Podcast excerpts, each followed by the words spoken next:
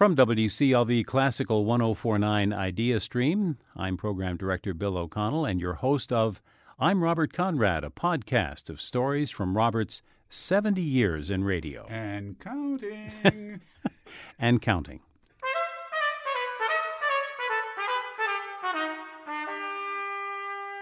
Moving day is always fraught, but during the transition to the Idea Center, WCLV was inadvertently involved in a moving violation.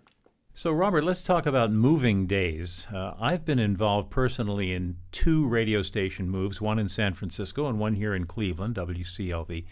But WCLV itself has moved, what, three times? Three times. The station originated in the Eastgate Shopping Center.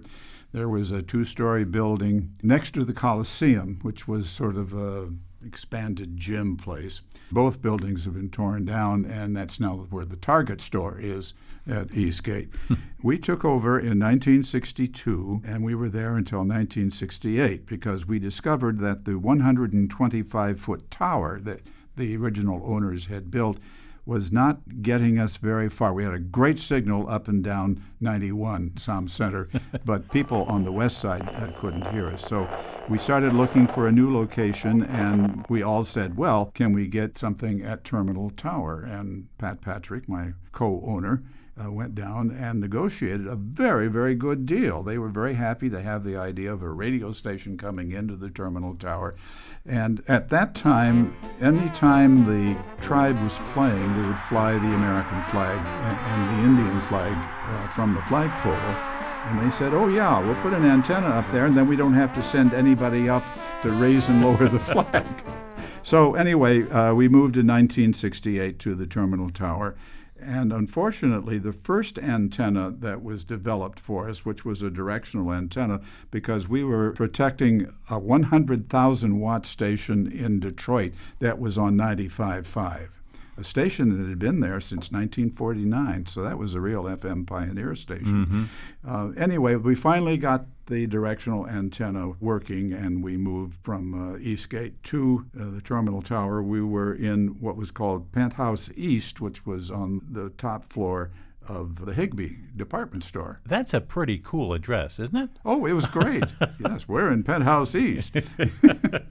and what was neat about that is we could go out the windows and look over the parapet. And when they blew up two buildings on Public Square, we had really a great, uh, great view of what was going on. And you know, those buildings created this big storm dust down on Public Square, and everybody who had been watching it were running into the Terminal Tower building and elsewhere. Then we discovered that there was going to be a new building built on Public Square called the Key Bank Building. And it was going to be taller than the Terminal Tower. And we began to think that maybe that would present a reception problem up the east coast of yeah, the lake. Think of it as casting a shadow. Yeah, right, yeah. right. Yeah. So uh, we started looking for a way to uh, also get around Seven Hills because the Seven Hills is higher than the top of the terminal tower. And we wanted to increase the coverage into Akron. So in uh, 1986, we built what was known as Radio Ranch out in Warrensville Heights. And we had a 600 foot tower above average terrain out there and 35,000 watts. And uh, the coverage was pretty good. Mm-hmm. We got into Akron very, very well. Then, starting in 2001, IdeaStream was created because prior to that, WVIZ and WCPN were separate organizations. And they said, We're going to be building this place down on Playhouse Square, and we're going to have some room, and why don't you move WCLV down with us? And we said, Well, we've got very good facilities up here. We had 14,000 square feet, and uh, the antenna was working very well, and it will be very expensive to move down. Well, eventually, 10 years later, they convinced us. And there were some very interesting things that happened as we were getting ready to move.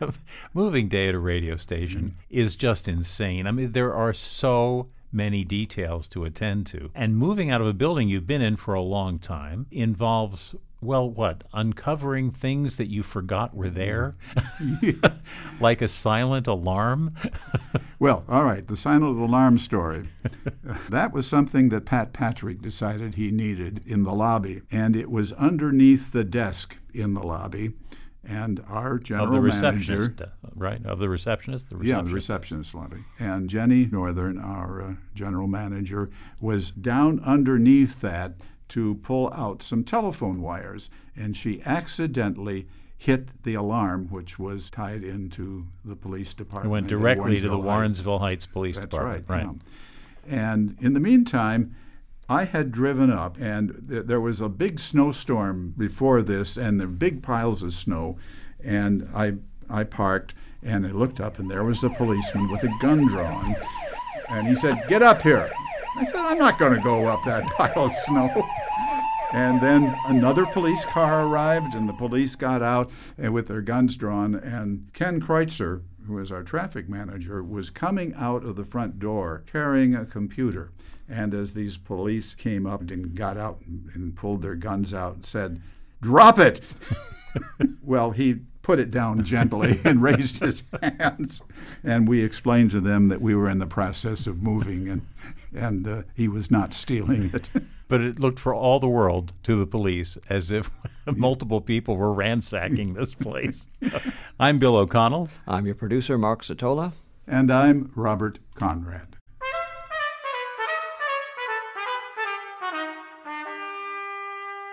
Well, that's our second series on the I'm Robert Conrad podcast.